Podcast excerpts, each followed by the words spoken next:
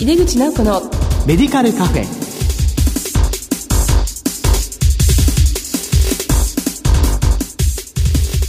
こんばんは。帝京平成大学薬学部の井出口直子です。もうすっかり寒くなってきましたよね。井出口直子のメディカルカフェ。この番組は医療を取り巻く人々が集い語らい情報発信をする場です。今月は疾患の予防と薬剤師の役割について特集していますこの後ゲストの登場です。お楽しみに。井出口直子のメディカルカフェ。この番組は手羽製薬の提供でお送りします。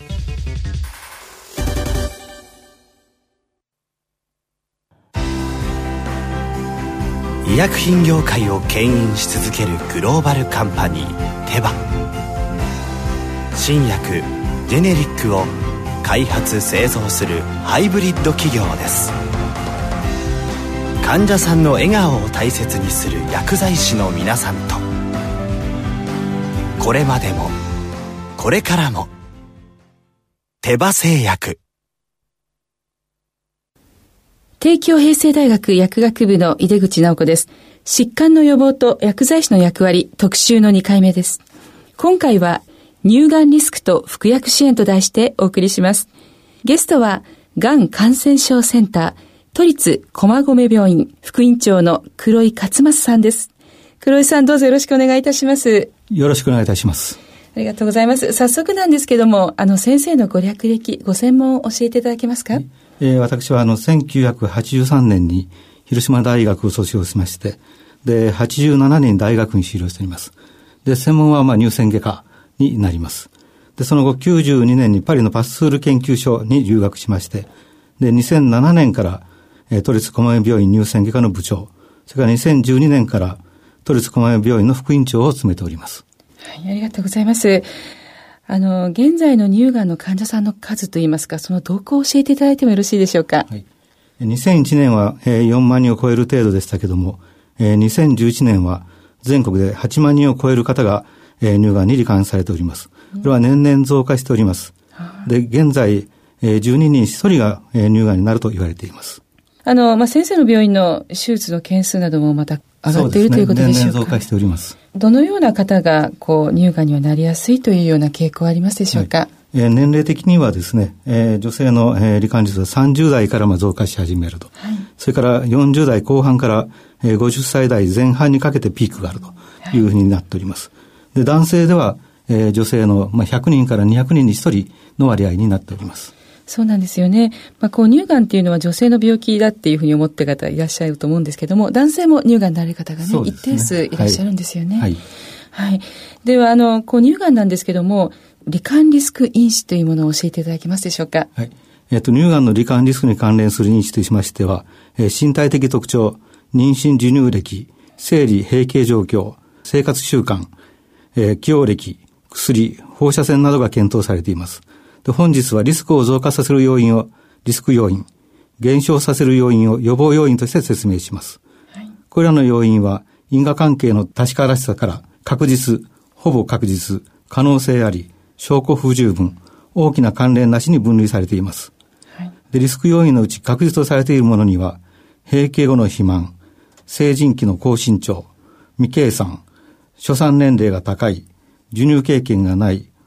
高線量の放射線被曝、増殖性変化を伴う良性乳腺疾患、中でも液形性を伴う場合、乳がん家族歴、5年以上のエストロゲン応体ホルモン併用療法によります、閉経後ホルモン補充療法があります。はい、ほぼ確実な要因として、アルコール飲料の摂取、喫煙、生活時体重が重い、処刑年齢が早い、平均年齢が遅い、糖尿病の起用、頻回の X 線検査、胸部の放射線治療などの医爆、医療被爆、特に若年期の被爆があります。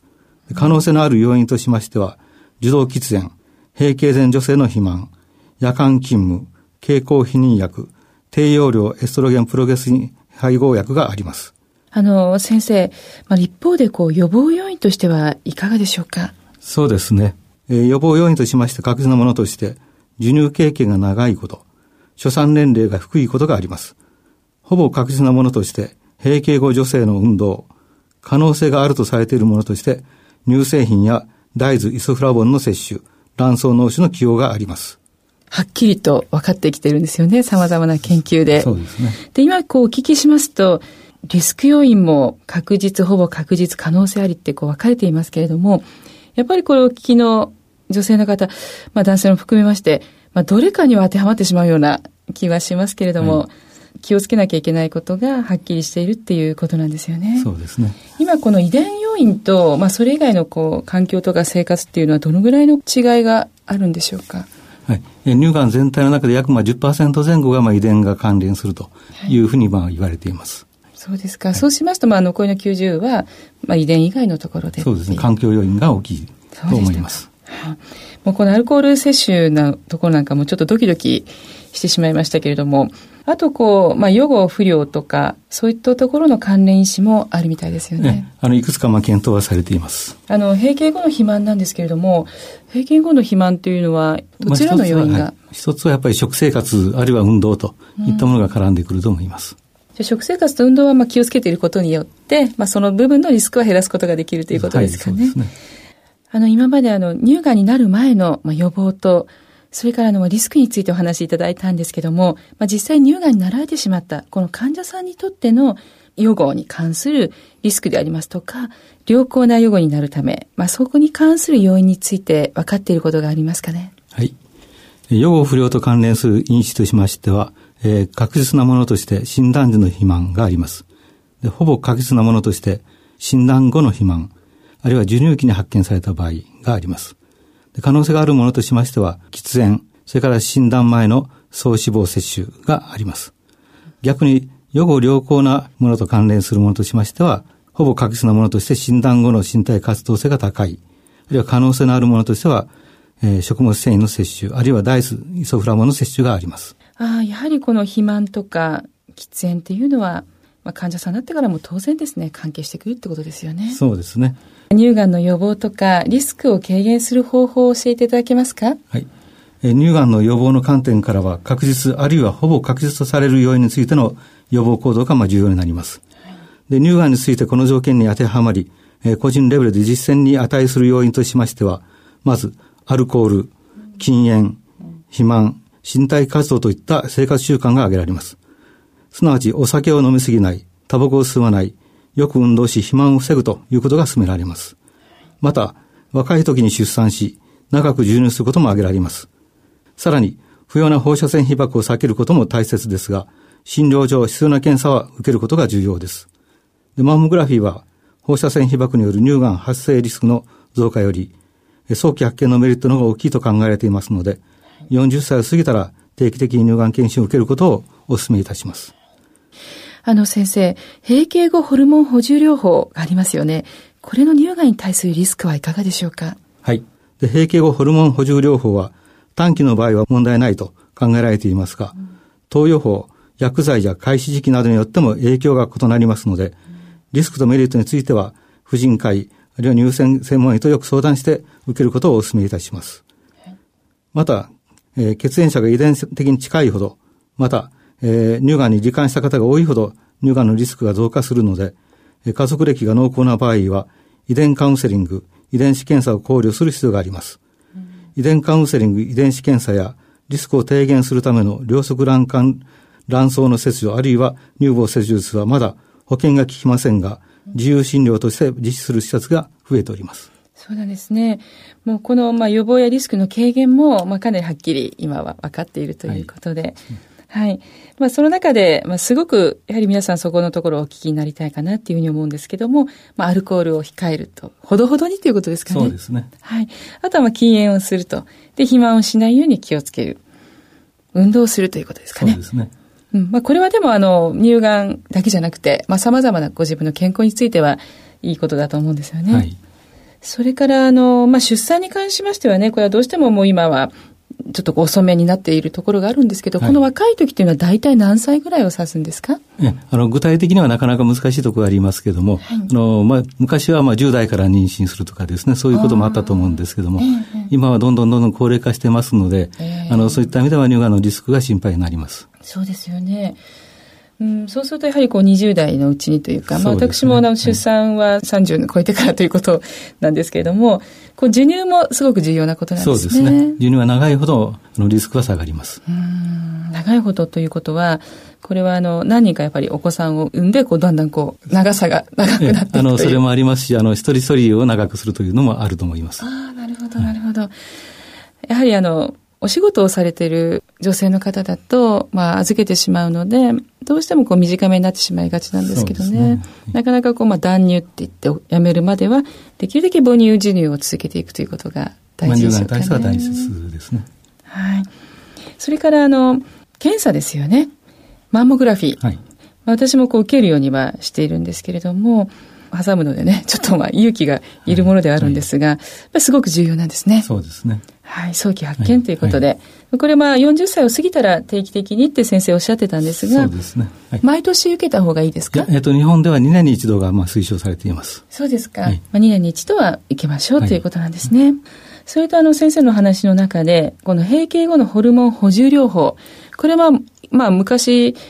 あの、まあ、乳がんの非常にリスクになるとこういうふうに言われ続けてきたものではあると思うんですけども、まあ、最近はこの短期の場合はいいというふうにおっしゃってたんですけど、ね、おっしゃいましたよね、はい、どのぐらいの期間だったら、その短期というふうに考えられますか？一応まあ5年未満というふうに今考えております。ああとあの、先ほど私も少しお聞きしたんですけども、その遺伝のことですね。まあ、ご家族に乳がんに罹患した方が多い場合は、まあ、しっかりカウンセリングを受けるということと、このあの、先生がおっしゃった両側卵管の切除、卵巣卵管の切除とか乳房の切除、そういえばあの、まあ、アンジェリーナ・ジョリーがね、はい、まあ、されてましたけれども、はい、結構される方は今増えてらっしゃるんでしょうか？あの、日本ではまだまだ取り組みが十分ではないというところがありますけれども、いくつかの施設はもうすでに開始していると。いう状況にあります、うん、そうなんですね。これからまたちょっと増えていくかもしれないですね。そうですね。はい、やはりがんになる前の予防という中の、まあ、手段として、はい、そうですね。はい、スタンダードになっていくかもしれないと。はい、まあ、これはあの、聞いてる薬剤師の方と、まあ、一般の方の患者さんなんかも聞いてらっしゃるんですけども、まあ、先生からあの、まあ、薬剤師に対する期待とか、この乳がんの治療とか、まあ、サポートに関してですね、予防も含めて、まあ、どのようなことを期待されますか？はい。まず、あの、乳がんの患者の、あの、治療に関しましてですけれども、はい、乳がんのホルモン療法の場合は、あの、5年から10年といった、まあ、長期にわたる、まあ、治療になります。で、服薬管理の、えー、履歴の管理がですね、非常に大切になってきます。はい、またその作用基準から考えますと、エストロゲンあるいはラロキシフェンといった併用に、えー、気をつける必要があります。また、えー、抗がん剤治療等で待ち治療法あるいは、えー、症状緩和のために使われる薬についても飲み忘れがありますと副作用のために治療の継続が難しくなったり、症状コントロールが不良になるため注意が必要です。また、えー、チーム医療の中で薬剤師には最適な薬物療法を提供する医療の担い手としての役割が期待されています。よく、医薬品のあるところ薬剤師ありと言われますが、これからは医薬品を必要とする患者さんのいるところ、薬剤師ありが大切になると思います。はい、チーム医療の担い手として一緒に乳がんの撲滅に貢献できればと思います。なかなかやっぱり長くなりますから、まあ、患者さん自身が途中でこう、めげてしまわないように、まあ、基本的にはまあ外来で行くわけですから、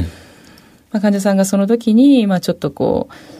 心配なことがあったりとか、まあ、これはちょっと、まあ、先生に言うまでもないのかしらとこう迷った時なんかは気軽に薬剤師に相談していただきたいですよね。そうですね。で薬剤師も、まあ、そういうことについての、まあ、責任であるとか、まあ、知識も持っていく必要がありますものね。はい、何かあの、先生の日頃の中で、こう薬剤師と、まあ、乳がんの患者さんに対する何かちょっとした事例といいますか、エピソードみたいなものはありますか？